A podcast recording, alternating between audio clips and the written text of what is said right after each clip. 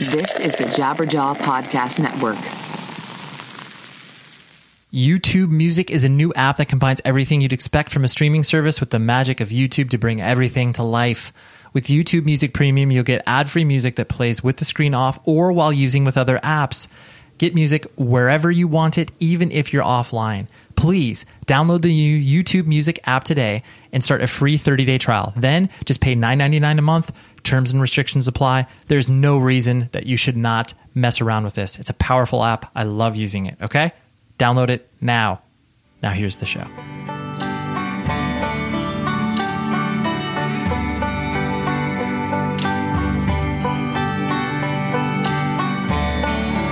Hello, everybody. How are you doing this fine Wednesday? I'm Ray Harkins. I'm your host, and I'm doing okay. I'll tell you in a minute what that is all about. But you are listening to 100 Words or Less, this beautiful podcast, and we are concluding the series called Be Specific. This is our our very inaugural mailbag episode in which I asked you, the listener, to submit some questions in relation to you know the music industry and uh, you know all the things we've kind of been talking about over this past month, uh, and also previous discussions as far as like a genre specific stuff. But um, yeah, I was I was really happy with the thoughtful questions that people came to the show with and me with, and I, I had a ton of fun pontificating about this and uh, hopefully being specific in answering questions.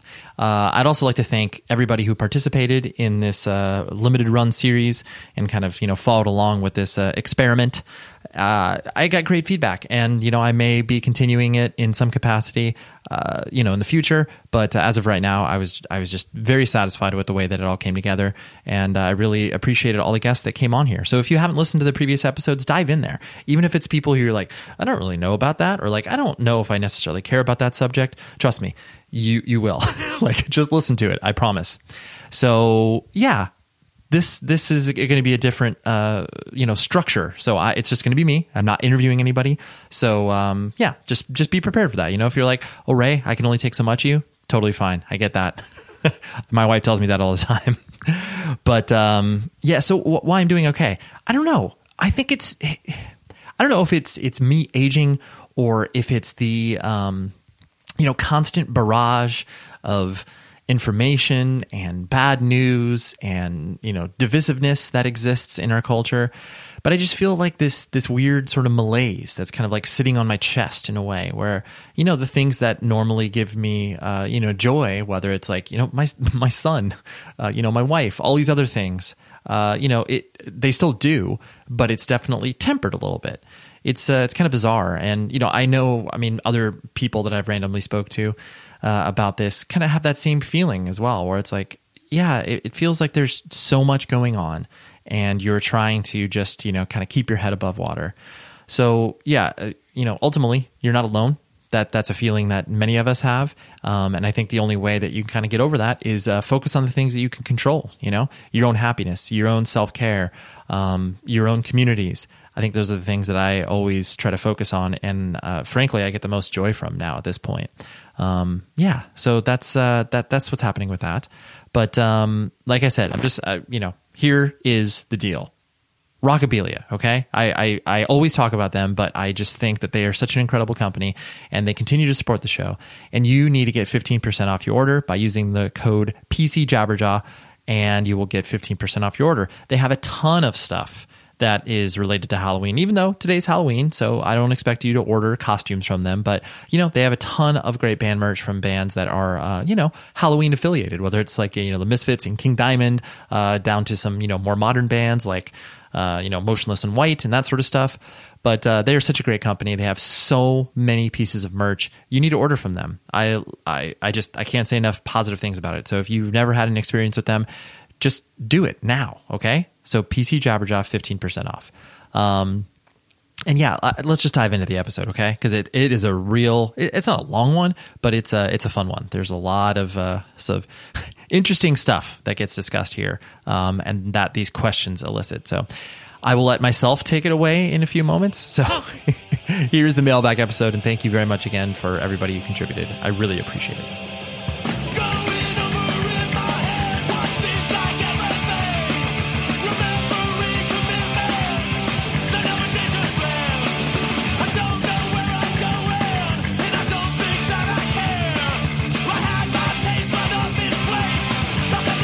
Okay, I'm back from the intro, right? I know it feels weird to just like dive into this after I, I, I'm so used to just being like, okay, now here's the interview. But, anyways, this mailbag episode could not be possible without you, the listener. Thank you so much for being engaged with this show, for you know going out of your way to email questions, tweet questions at me, all that stuff. I really, really, truly appreciate it. Um, yeah, because this this whole thing wouldn't exist without you caring and listening and corresponding with me and you creating relationships and creating all of these uh, these awesome things that keep independent music going. But anyways, let's put all the gratitude aside. Well, no, we don't put it aside. We'll just put it maybe on the back burner. Let's dive into these questions, okay? And I apologize in advance if you feel like these are too sort of you know, loose and ranty in a way. Um, you know, it's the first time I've done this, so uh, you know, take it easy on me. But uh, I hope that there will be uh, some points that I make that you'll be like, oh yes, I agree. And if you don't agree, email me 100 words podcast at gmail.com because that's how these questions came. So, and I by no means am an expert. Okay, I I, I am not like this, you know, super successful music industry veteran. I've experienced a lot of things. I've seen a lot of things, like many people do after they have uh, reached a certain age in life. Like I'm 38 years old, been doing band stuff for a while. So, anyways, just wanted to put all those caveats out there. So, let's dive into the first question.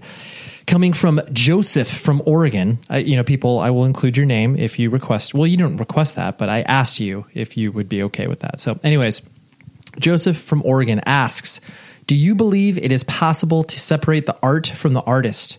Wow cutting real deep real quick. I was uh, trying to figure out which question to do first, but I was like, let's take a let's tackle a big one first. So, my own personal opinion, which obviously may differ from yours, and this is all very subjective, is that it, it is not possible to separate the art from the artist in our scene. And let me give you a few examples, and let me kind of walk through this this thought process.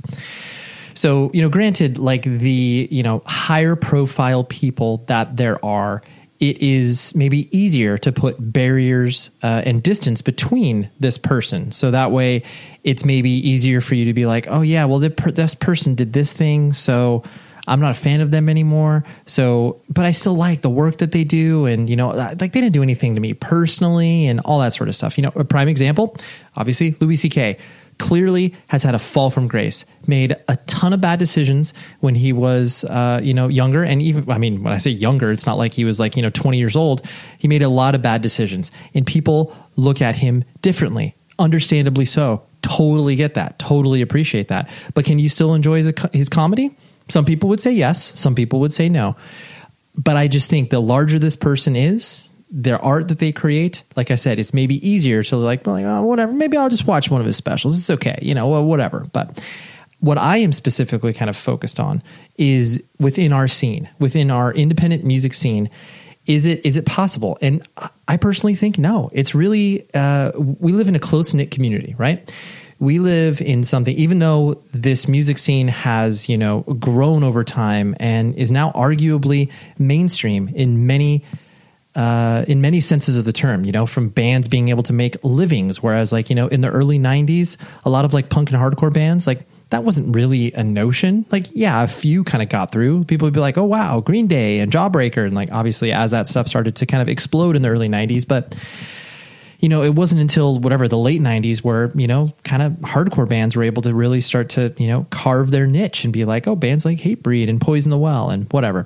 But, anyways, I, I mentioned all of that to the fact that we live in a tight tight knit community, and when you have experience within this community whether it's like going to shows whether it's playing in bands and as you start to like meet people and like play shows with them and you know buy their zines or see them taking photos at shows like you start to get to know them. And you know it, it's one of those things where if one of those people, you know, whether they're playing in a band, whether they're doing something else, like just does something that is completely uh, wrong, you know, from either being racist, homophobic, whatever the case may be, you're going to be like, hmm, I don't, I don't know about that, you know. Like I, I reflect on there's, uh, I worked at a record store, uh, here in Southern California. It was called Bionic Records. There's still one location in Cypress if you want to go. It is a spectacular store. But when I worked there, there would always be a common joke there where it's like, uh, you know, there's a, there's a white supremacist band called Skrewdriver, one of like the cl- when I say classic, and I use that in air quotes,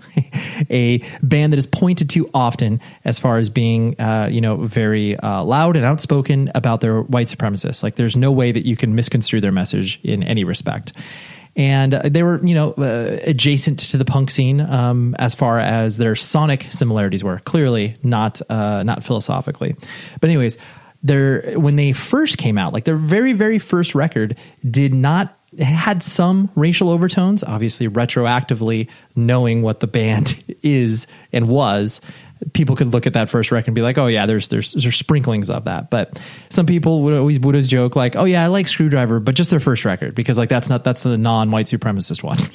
uh, but it's a joke because it's one of those things where you can't look at Skrewdriver and be like, "Oh man, they make good music, but dude, they're racists. They they do not like anybody that isn't of Aryan descent, and uh, they're."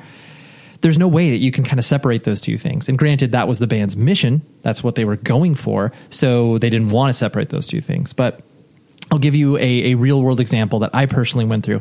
I am not going to name the band's name because I think it, it this band is still exists. They still actively tour, um, and I have uh, gotten to know the members over the years and realized that a lot of this was just sort of like youthful stupidity, indiscretion, whatever you want to call it. But when I was touring in my band Taken, uh, you know, did a lot of tours with a lot of different bands, and uh, you know, sometimes got thrown on tours where it was like, oh, we're going to go out with this band for like a week or so.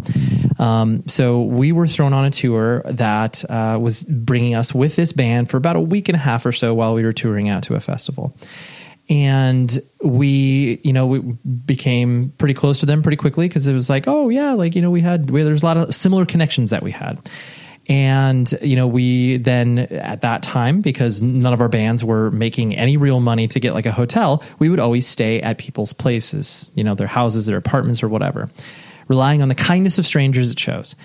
And, you know, there were times where we, both of our bands, kind of got thrown together because someone's like, oh, yeah, I can house 12 people, you know, like I've got some bedrooms and you guys can all crash at my place, which was awesome because it was always fun to hang out with more than just your band members. Because, you know, after a while, that got kind of tiring. But, anyways, we the guys in taken and myself like we were uh, you know pretty nerdy. Like we you know most of us were straight edge. Uh, you know none of us really did anything you know debaucherous. Like we were pretty straight laced individuals you know? Like the the worst that we would do is like sneak into a place like you know that wasn't we weren't supposed to be in or whatever. Like we never we, we just weren't a scandalous band from that perspective. And so when a person opened their ha- their homes to us, like you know, we were really respectful. Like I remember one time, and I'm sorry, this is a tangent. I promise I'll connect it back. I remember one time we had a, a drummer playing for Taken that um, you know he was a young kid and did something stupid where he basically took like a DVD from this person's house.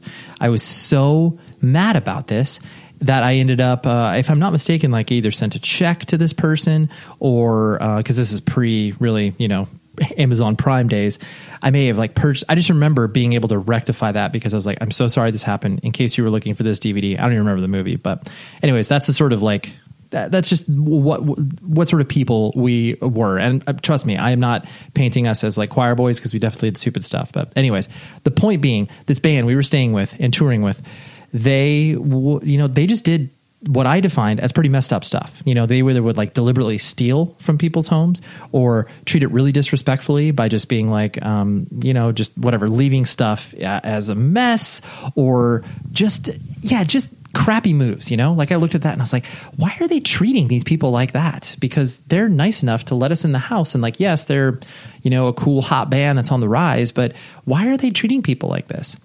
And the more and more I got to know them, and I was just like, dude, I don't know if I like this band anymore. I really, I just don't know. And then, um, then there was an actual thing that happened directly to our band because of them. And granted, it was you know r- relatively tiny, but I still felt pretty raw about it for you know not many years, but I felt raw about it, especially at that very moment.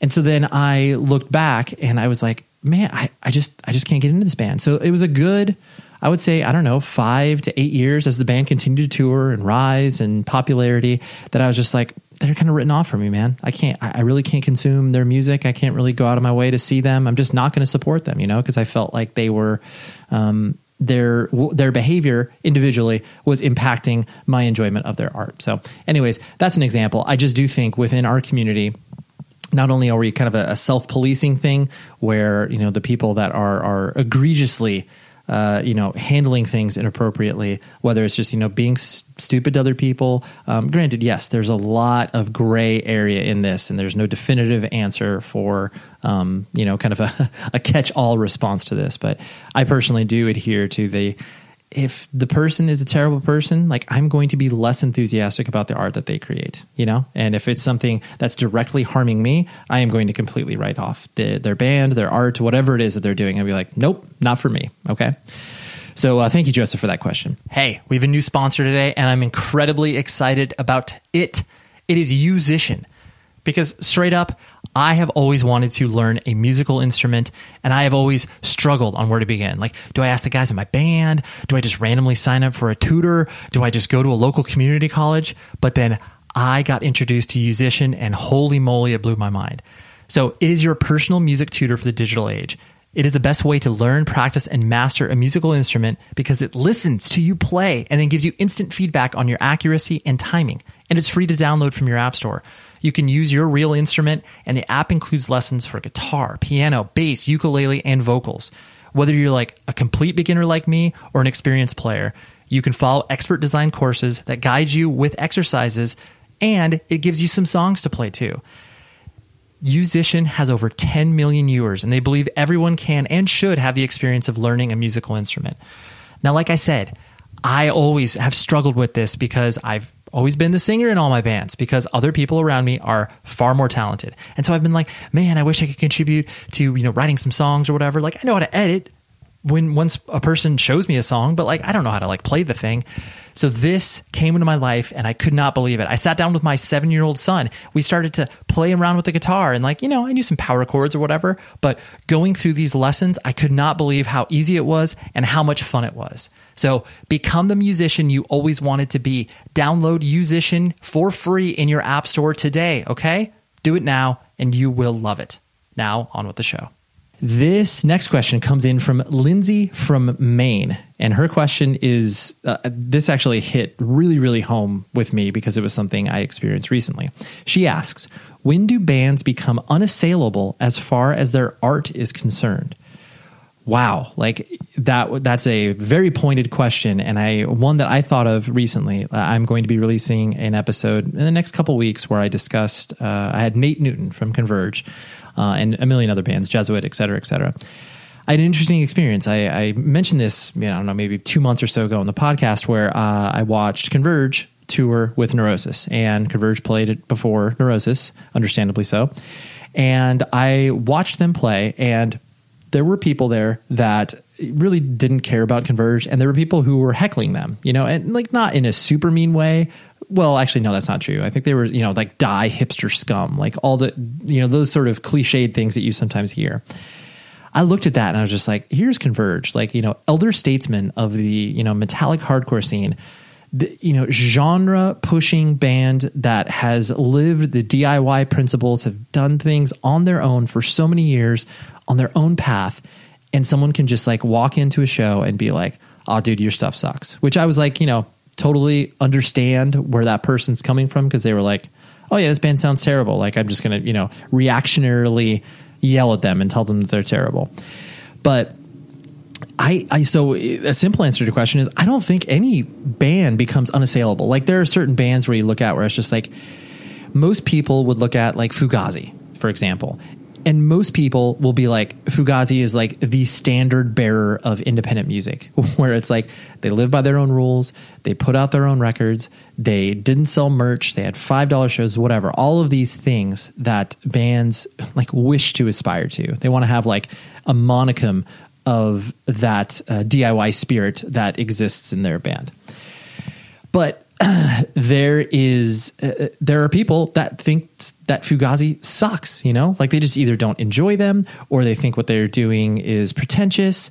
Uh, you know, you can't mosh a Fugazi show or whatever. There's a lot of different threads that people can pull on that could be like, oh yeah, I just I I, I don't care for them. I don't think that they're you know. Uh, well, I, I granted I've never heard a person make an argument that Fugazi is not valuable, but I have heard people being like, yeah, Fugazi, just just not for me, and uh, you know, move right along.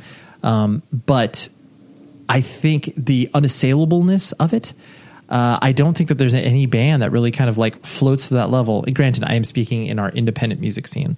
Um, people will always have problems with what you're doing. People will always there will always be critics. There will always be people ready to you know throw stones at whatever artist is doing something on their own.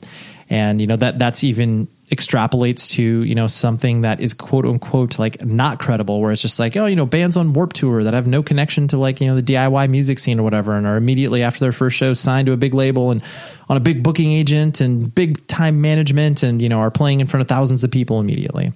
Um, that uh, you know that that notion uh, that's easy to throw stones at, at bands like that because they're just like oh yeah this band hasn't paid their dues or whatever the case may be.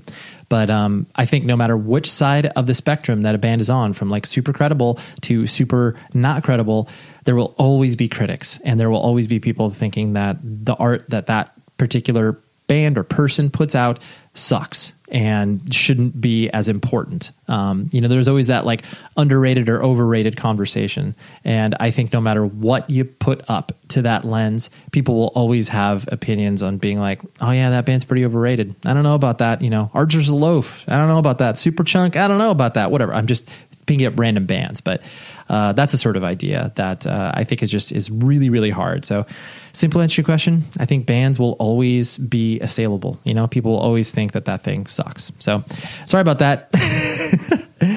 so this question is a is an in depth question, but something that I found really really uh, specific, and I'm, that's exactly the name of this whole whole series. So let me uh, let me walk you through this, and I, I need to obscure a few things because uh, yeah, I just you know didn't really want to air the band's name out, but uh, you know their their experience uh, I think is is very reflective over many of you, the listeners' experiences in your own band. So here we go. I play bass in a local punk band from Los Angeles. We put out two full lengths on reputable indie labels and have been touring nationally and in Europe with the help of a booking agent. Management has been approaching us, and our band does well in the Midwest and East Coast. Should we take up management? What sort of questions should we be asking? We do solidly well on merch on tour between like three to five hundred dollars a night, but are only making hundred dollars a night on guarantees. Is it time for that next step?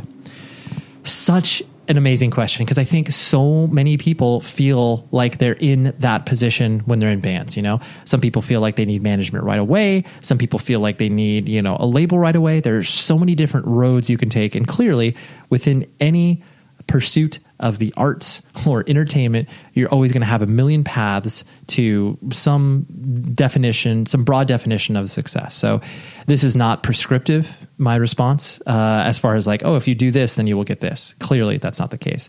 But I I'm going to kind of try to tie my own experiences to respond to this question, and then uh, yeah, hopefully it'll it'll paint a, a broader picture for you that you could be like, oh yeah, I see what you're saying. So in short, the simple answer is probably yes. Like, I think that this band uh, is in a position that they have done a lot on their own. They have, you know, whatever, signed to record labels, toured internationally. They've had people that have helped them along the way.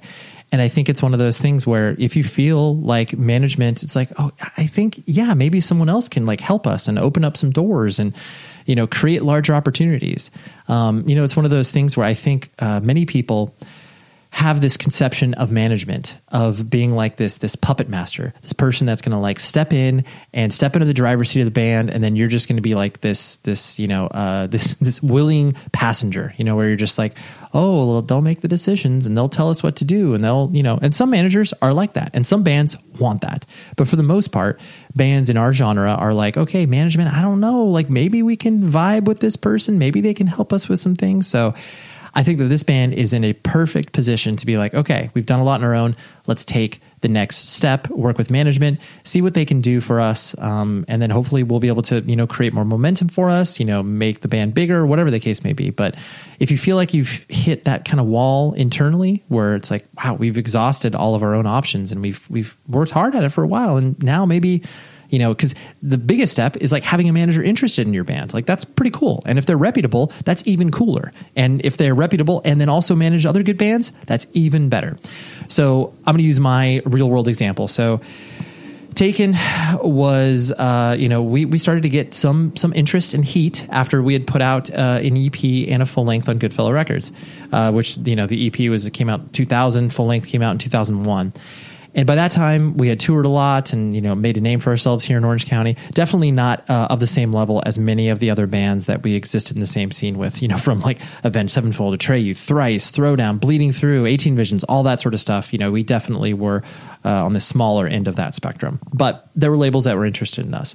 Um, you know, there were labels like a Ferret and Victory. Um, I don't think we actually ever spoke to Josh at Trustkill, but the, you know. The, of the labels that were around at that particular time, there was interest. There was at least discussions being had because you know we were a different band than a lot of uh, you know the people that we were were playing shows with. So I remember specifically there was a manager who is still a manager and i will name his name like no no shade against him because uh, you know i was the one that was uh, I, I, don't know if i'd call it stubborn but anyways tim smith he manages skrillex now and he is a highly highly successful manager. You know managed Atreyu for years. I still think has some no i actually no he doesn't have involvement with them anymore. But anyways he managed norma jean for a while. Like he had a lot of interesting bands going on. And he worked under a bunch of different monikers. Like blood company was a thing that he did. I can't I don't know the name of his management company now, but you know, he manages Skrillex, like clearly is doing well. So I remember he approached, he emailed me, um, because you know we were friends with the Atreyu, and I know at the time he was kind of looking for other bands, uh, you know, of that particular scene to kind of work with.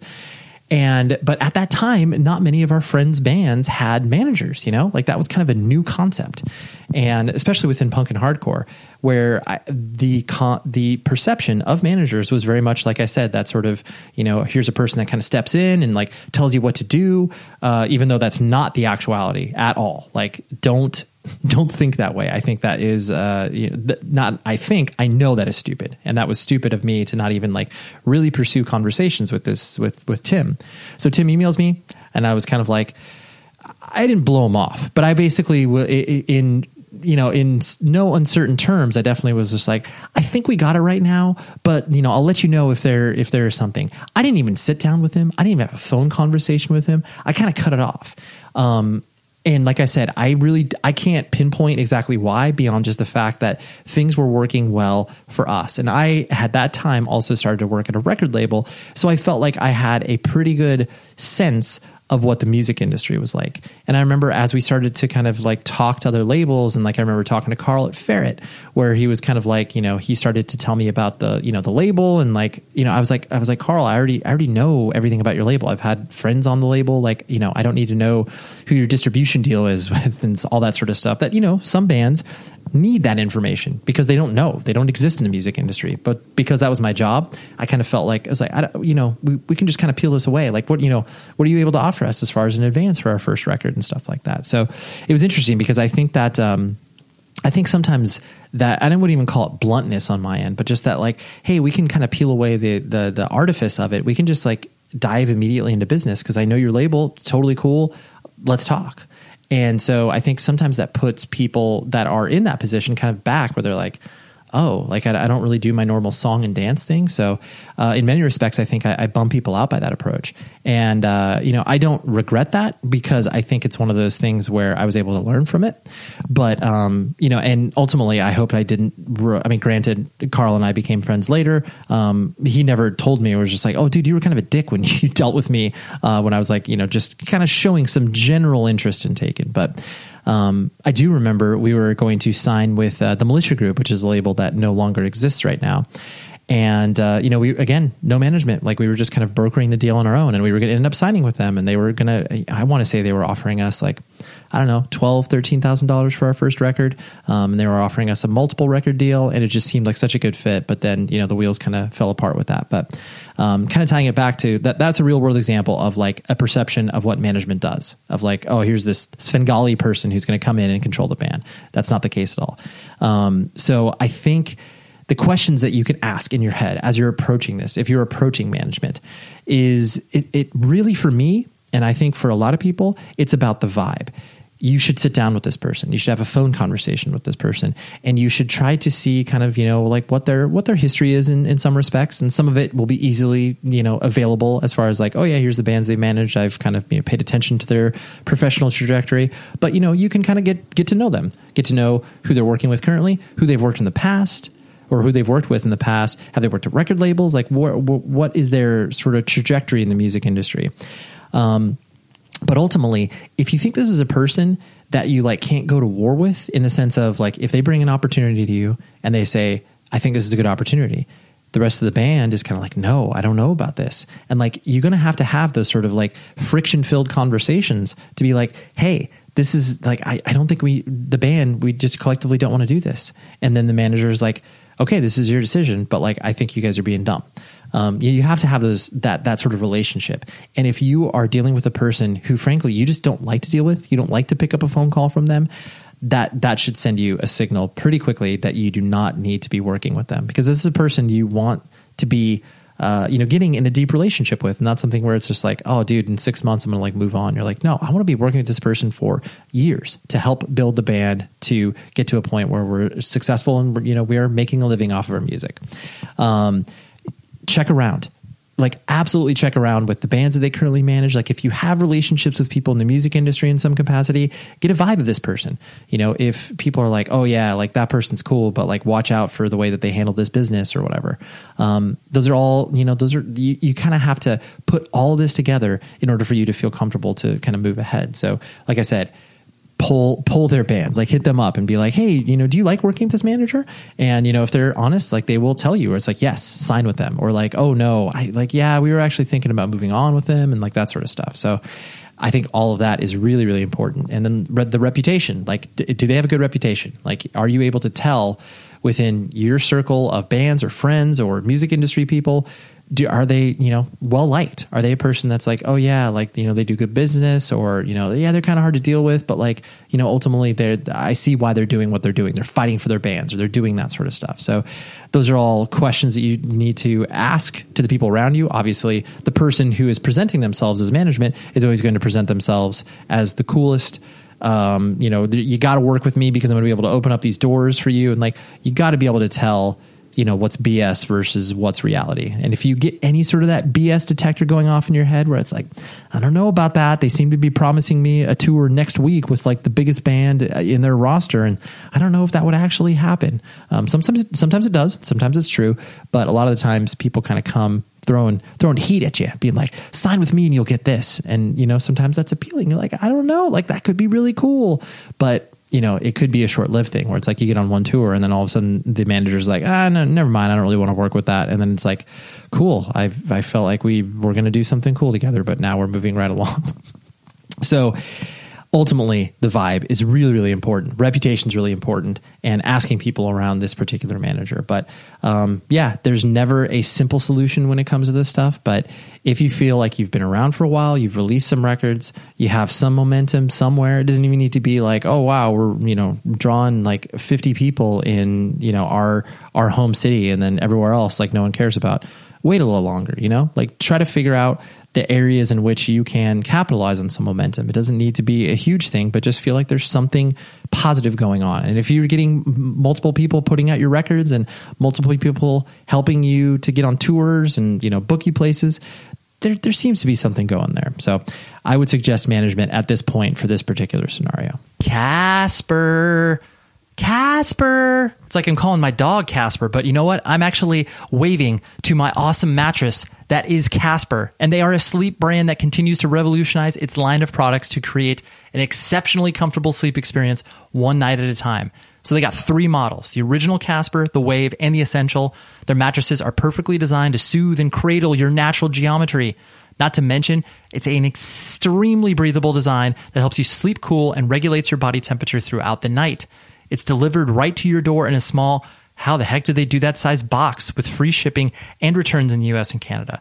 The best part is you can be sure of your purchase with Casper's 100 night risk free sleep on it trial. After all, you spend one third of your life sleeping, so you should be comfortable. I cannot tell you how much Casper has made a difference in my life. I unboxed it. This was many, many months ago. My son and I had a super fun time unboxing it. And then once I laid down on it, I was like, this, this is a whole new world. This is all I need for the rest of my life. So I want to give you $50 towards select mattresses by visiting casper.com slash words and using words at checkout. That's casper.com slash words. Offer code words for $50 off your mattress purchase. Terms and conditions, of course, apply. But man, let, let me let me get you in the best sleep that you've ever had, okay? Casper, I love it. You should love it too, okay? And you got nothing to lose. Try it out. 100 days. Boom, okay? Casper.com slash words, $50 off if you use the code words, okay? Now on with the show. Okay. The next question comes from a listener named Mark D from Boston, Massachusetts. And this is an interesting one because I, I didn't, uh, I don't know, I just didn't think about it too much until he posed this question. So, why do indie labels still use big corporations for distribution? And, uh, you know, just a little primer for those of you who are, you know, just sort of familiar with the music industry. But distributors are basically the people who are charged and tasked to getting for getting records in stores. So, um, I mean, granted, there are far fewer record stores than there used to be, but like you know, back when you know Target sold a ton of records and Best Buy and you know all of your you know towers and Wherehouses and all those other music stores these companies had uh, you know contacts and sales contacts with all of these companies and they you know had many conversations you know over a long period of time to be like how many copies are you going to stock? How about if we do a sale? You stock you know this many more copies and then you know it's it's it's a whole thing. And so, you know, now that the music industry has consolidated, there are far uh, fewer sort of independent distributors, and there are a lot of consolidation uh, on the you know music distribution side of things. Like there are still independent music distributors, but uh, you know for the most part, it is large companies. You know whether it's like major labels, and then use they're using their distribution chains for you know kind of smaller independents, um, or you have larger independent labels that have affiliations with major label distributors and then they in turn are also able to help out smaller labels that technically can't get a deal directly with the distributor and be able to help get their records out to more stores and that sort of stuff. Like I'll use an example. So uh, Revelation Records, they are you know a very well known record label, and they have existed for many many years off the strength of their releases. But you know, come it was I want to say it was like around mid '90s is when the Revelation started to distribute a bunch of titles. It probably is even a little bit earlier than that, but that's when I became acutely aware of it. So, you know, they worked with a lot of different record labels where they, you know, brought in whatever, 100 copies of the newest release, and then they would sell it to record stores around the world and other distributors and basically make sure that people have the ability to purchase this record from either stores or other distributors and that sort of stuff. So that became a very, very uh, good business for them while the record label was kind of, you know, just releasing records here and there. And, you know, now it is definitely one of their uh, bedrock things that they do. You know, they sell a lot to, uh, you know, record stores in Europe and worldwide. And I've had a lot of friends that have worked there that, uh, you know, have either done the buying for the distribution side of things um, or have done the sales aspect of it. So, but Revelation is kind of an outlier in that, so they are kind of the the independent record label slash distributor. Um, but there are other record labels like uh, Run for Cover, for example. Um, I can't recall, and I apologize for not preparing for this, but they have a uh, alignment with a major label distributor uh, to where basically they get their records in you know a larger amount of stores because they have this uh, affiliation with this major label that has you know salespeople and a staff and the ability to make sure that you know the newest run for cover release gets the exposure that they need. Um, and so there is that you know chicken or the egg scenario where a lot of uh, labels are like okay you know i'm gonna when i'm pressing up a thousand copies of my record i want to make sure that uh, everybody has the ability to get it. Because you know there's only so much that you can rely on when you're a label in regards to you know pre-orders and you know your own social channels to promote the record. And then obviously the band is promoting it via their social channels and stuff like that. You know because if you press a thousand copies of the record you know if the band isn't like you know insanely hot and like you know touring and all this other stuff you may sell like two 300 copies uh, you know from a pre-order perspective which is really good. Um, and then you know you're kind of left with like 700 other copies and you have to figure out how to get those around and make sure that uh, people are able to purchase it and you know if they don't subscribe to your email list or follow your record label on a social media channel. So you know i I guess the the simple answer to the question of why independent labels decide to align themselves with you know large distribution channels um, from major labels and stuff is frankly they just want their record uh, heard and they want the record out there in as many channels as possible.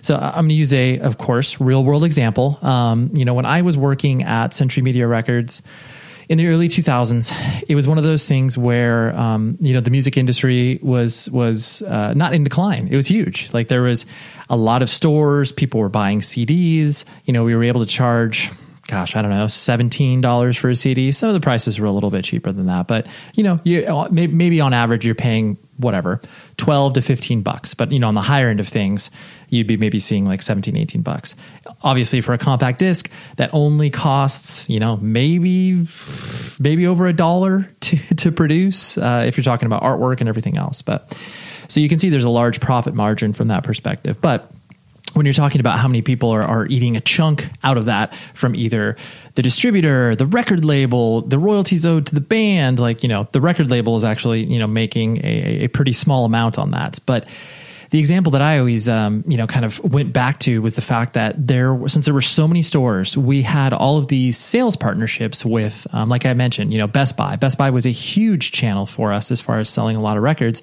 and we would approach them with these kind of sales incentives where it's just like, dude, you know, the first two weeks of release can we sell the CD for seven ninety nine? You know, you can pay us whatever two dollars a unit. Like you know, we will eat the cost just because we want to make sure that this record is properly supported and like you know you're going to put it on an end cap. So a random person walking by will be like oh hey look at that record. Like i forgot that it came out so i'm going to pick it up. And oh my gosh it's 7.99 that's cool.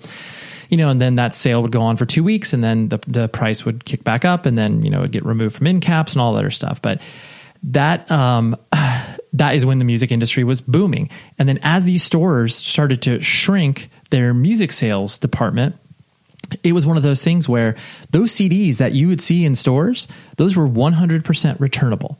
So, you know, say you shipped out, you know, 10,000 copies of your newest release to all the Best Buys around the country and the record didn't do well for one reason or another, whether it's like, oh, it wasn't that good, the band wasn't touring, whatever. There's a million different reasons why records don't sell you as the record label were on the hook for it.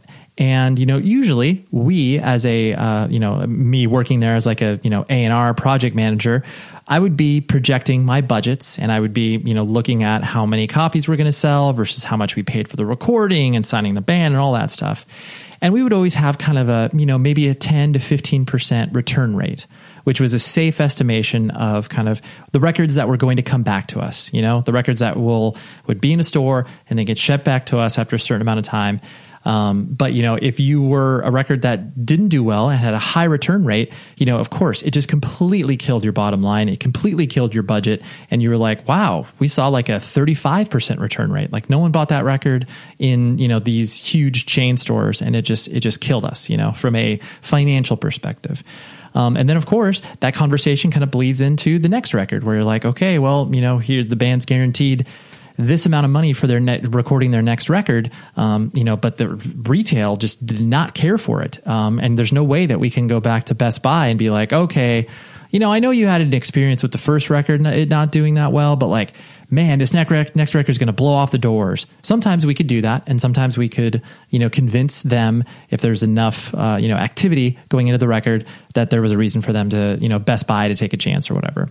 Um, but many times uh, we weren't able to kind of go back. Our sale, our head salesperson wasn't able to, you know, motivate them in from that perspective. And uh, yeah, then the band, we were like, okay, well, we're not going to sell any records at Best Buy. So you know, what are we going to do? And are we going to have to, you know, cut the band's budget? And anyways. I'm laying out this whole scenario to kind of you know illustrate the point that it's um, it's really difficult when you are releasing records um, to not uh, find partners that will help you get your records out to the most amount of people.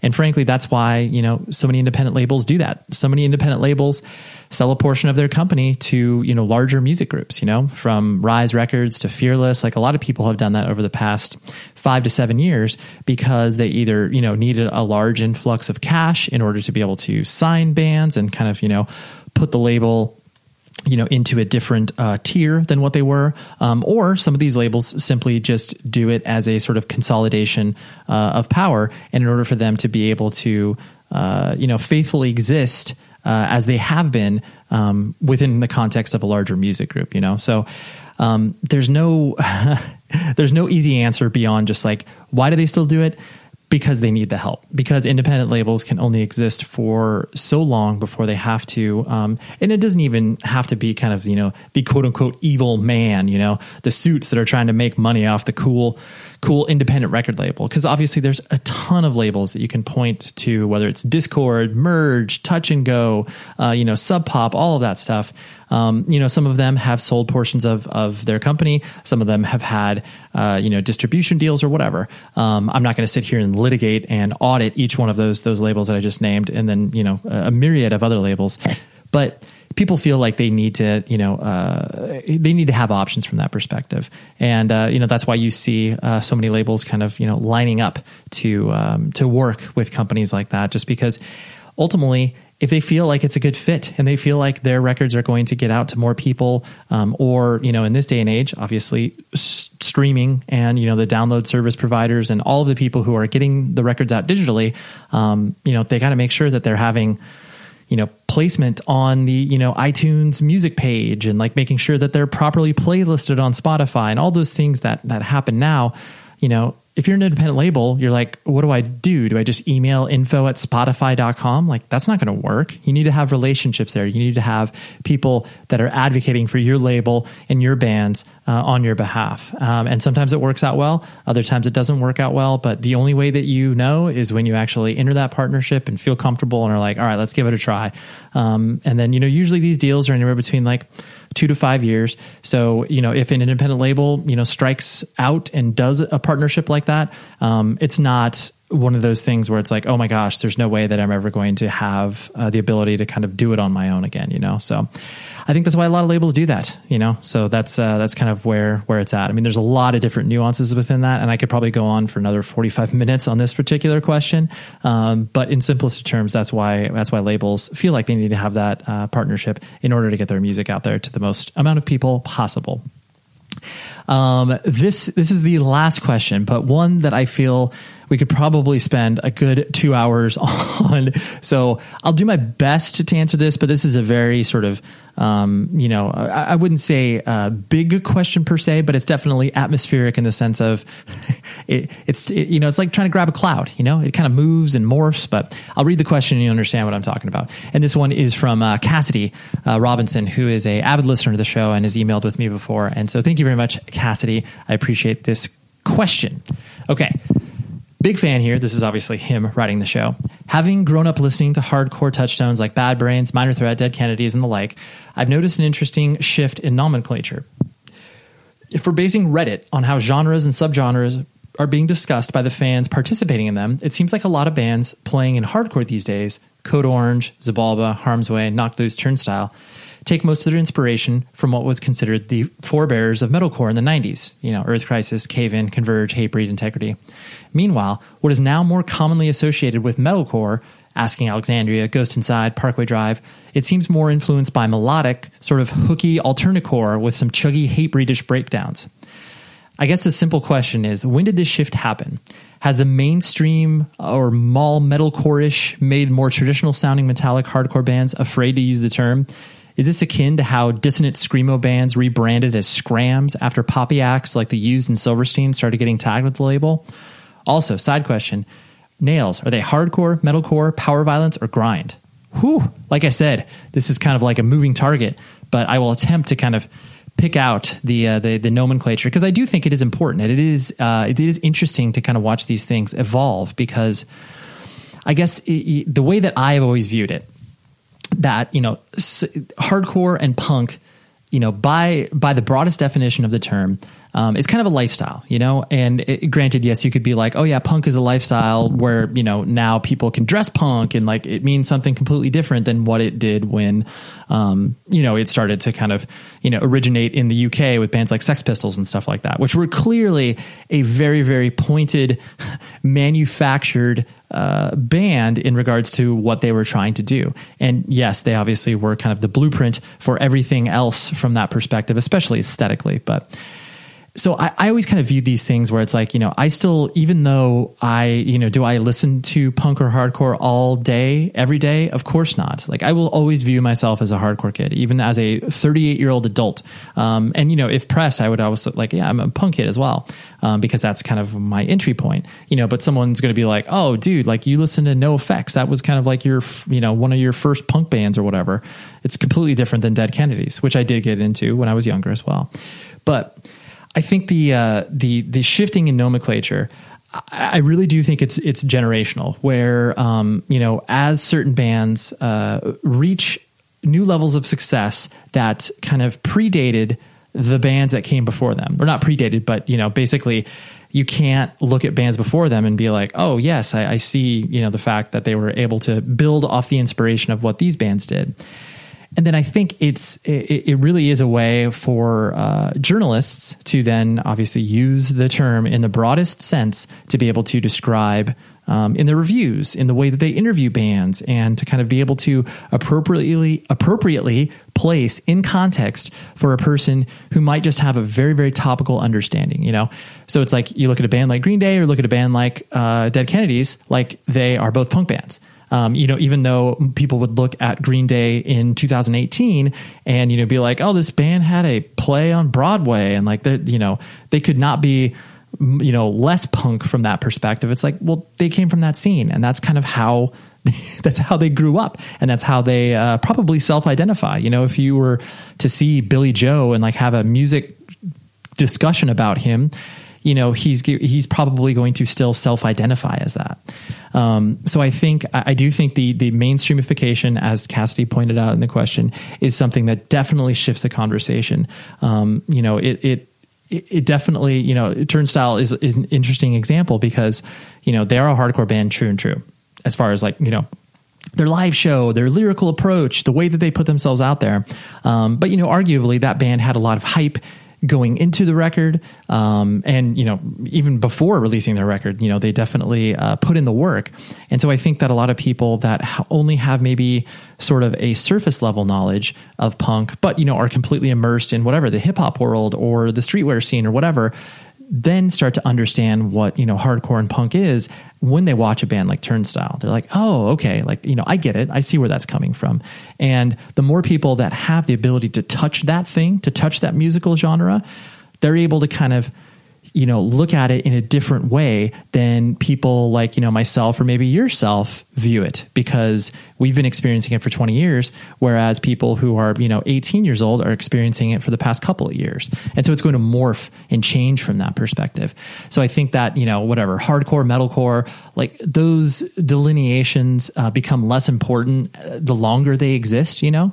Um, because i do think that there is an easy way to kind of you know, distill it down to where it's just like, oh yeah, metalcore started to become popular in the mid '90s, like you know, early to mid '90s. Like that's that's kind of the thing. And then you know what you define as metalcore now, where it's just like, is a band like Vein metalcore? Absolutely, that I totally. And then is a band like Parkway Drive? You could you could argue that there is some semblance of that, but you know, I would definitely feel more comfortable calling them. You know, they're they're a metal band now. You know, they that's kind of the world that they exist in. Even though they, you, if you probably spoke to any of the guys in the band, you know, they're hardcore kids. So, again, it's a very nebulous thing, and you're kind of always like looking around trying to to grab at the thing. Um, and I, I think to Cassidy's point as well in asking the question about you know skramz and screamo and like you know how my good friend Tom Mullen does the the podcast and website called Washed Up emo, which is something where, you know, he started because the word emo obviously had shifted tremendously in the early 2000s with bands like Fall Out Boy and My Chemical Romance and all that other stuff. And, um, I think again because you look at that and you're like that word means something completely different now than it did in the mid 90s, you know. And again, you always kind of point to the sort of commercialization of that thing. And every genre kind of morphs and evolves once that thing kind of breaks through a glass ceiling and starts to appeal to a much broader base of people that uh, you know become obsessed with a particular band but maybe don't dive super deep into the genre or where they come from. They're just like I know I love My Chemical Romance, and that is where my obsession ends. You know, I could become obsessed with other bands maybe that are tangentially related to My Chemical Romance, but I'm not going back and being like, oh yeah, like Orchid, Promise Ring, or whatever the case may be. So I do think the mainstreamification of it really, really um, projects the different ways that people view uh, different styles of music and ultimately the way that they label it. Um, so I do think that uh, it's something that you have to be, you know, kind of comfortable in the way that it changes, and you have to pay attention to the shifts of it, you know.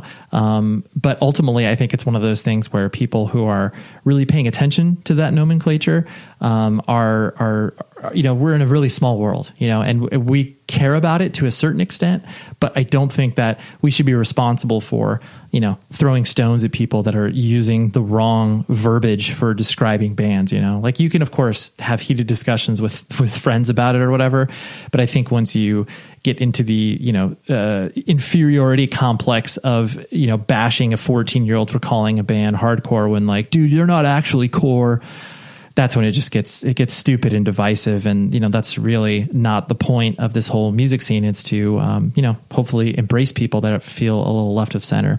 So anyways but to answer the very very final part of that you said cassidy asked nails are they hardcore metalcore power violence or grind? And i think it comes down to the fact the people creating the music you know? Whatever scene that the people that are making it kind of come from. So like i nails to me is a hardcore band. Like but yes, you could look like the last time I saw Nails was maybe it was maybe two years ago. Whenever they played Sound and Fury last, and watching them now, it's like you know they are like Todd Jones wears a leather jacket and like you know has like the in between song banter that you know is kind of lifted from Cannibal Corpse as far as like you know just really like this is our song, this is what we're doing, here we go. And so watching that versus watching when Nails first started to play shows, obviously it's drastically different because Nails is now a, you know, professional band, quote unquote. And, you know, they, they take themselves more seriously than they did at the beginning. But I will, always kind of view Nails as a hardcore band. You could, you know, argue uh, with me that's like, oh yeah, they're more of a metal band now. And I'd be like, yeah, yeah, you're right. You're right. But the way that a band gets kind of imprinted on you initially is kind of the way that I always personally view them, you know, where it's just like, even if they may sonically morph, it's like Cave In, prime example. It's like, yeah, they, they used to be obviously sort of a metallic influenced hardcore band. And then all of a sudden they just started to sound like, you know, failure meets the Foo Fighters as they, their career progressed. But it's like, you know, they're still all hardcore kids. They kind of came, they came from our scene and they existed in our scene. So that's kind of the, the inherent DNA to uh, the world that they're creating with in regards to their music. And so even though sonically it may be different, you know, I'm I'm always going to kind of view bands through that prism. And I think a lot of people kind of echo that sentiment as well. So um, yeah, no simple answer to that one, but uh, pay attention to the shifts in nomenclature because I think that's uh, it's definitely interesting. You know, it's definitely one of those things where the more uh, like I look at how you know much how long our subculture has existed now. It's like you know punk and hardcore have existed for you know thirty plus years now, and we've had you know multiple documentaries and books released and all of these things that you know some fifteen years ago. Once I started to like get into this, I there's I'd be like, wow, there, there's like a full length documentary that like kind of lays all this stuff out. Uh, like that just seems insane, you know. But now like every piece of uh, you know every piece of of um, you know obsessive information that gets kind of put out either on a website or a book or whatever um, it's cool. And I, I, think it's influencing so many people in so many different ways. And I think that to me that's what I always get excited about is, is not so much like I said the sort of division of the way that uh, you know certain bands are labeled um, which I know that Cassidy wasn't uh, you know kind of trying to stir the pot by asking this question. But um, I think that because this scene is so mature now and there's so many different bands operating under this banner, um, it's nothing but exciting for me. And I just love the fact that uh, more and more people can kind of get involved in this and get involved as much as they want to, whether it's like on the DIY show level or whether it's like, yo, I want to, you know, be a band that's, you know, as big as whatever the Menzingers, you know, where it's like, hey, I want to play to, you know, a thousand people a night. It's like, cool. There is an option out there for you. Um, and I think that's incredibly exciting. Whereas, um, you know, when you started playing in bands when you were younger, um, you know, whatever in the mid to late '90s, like that option wasn't really um, available. But now that it is, it's cool. I really like that fact. So, anyways, that is our episode. Okay, I appreciate all of the uh, questions that came in. There were a few questions that I had to kind of you know uh, chop off and not be able to put in here, just because either it, the you know question was a little convoluted and I didn't really have a good answer for. Um, but I promise you, I did read every single email that came in, and uh, this was kind of the uh, best of the best from that perspective. So thank you very much to everybody who contributed. And uh, next week on the show, we are going to be having it. So it's the end of the Be Specific series. I know a collective awe, yes. But now we're going to get back to what we do, what we, how about what I do best? Or maybe I do best. I don't know. Uh, you can let me know that. But, anyways, it's going back to our regularly scheduled programming. And the episode next week, I'm so damn excited about. It's with Ben Nichols from Lucero. I love Lucero, and this is something I was trying to set up for months at a time. And uh, Ben and I hopped on the phone, and it was it was spectacular. I got to speak to him about you know his brother is a huge Hollywood producer, director, filmmaker, and uh, Ben's stuff has appeared in a lot of his movies. And yeah, we we we talk about it all. So that is next week. And until then, please be safe, everybody. Don't forget, try out Yousician because you've always wanted to learn how to play a musical instrument, but you probably didn't know where to start. Let Yousician be the app of your personal music dreams. It's the best way to learn, practice, and master an instrument, and it listens to you play and gives you feedback on your accuracy and timing. Become the musician you've always wanted to be. Download Yousician for free in your app store today, okay? Now, for real, goodbye. You've been listening to the Jabberjaw Podcast Network, jabberjawmedia.com. Shh.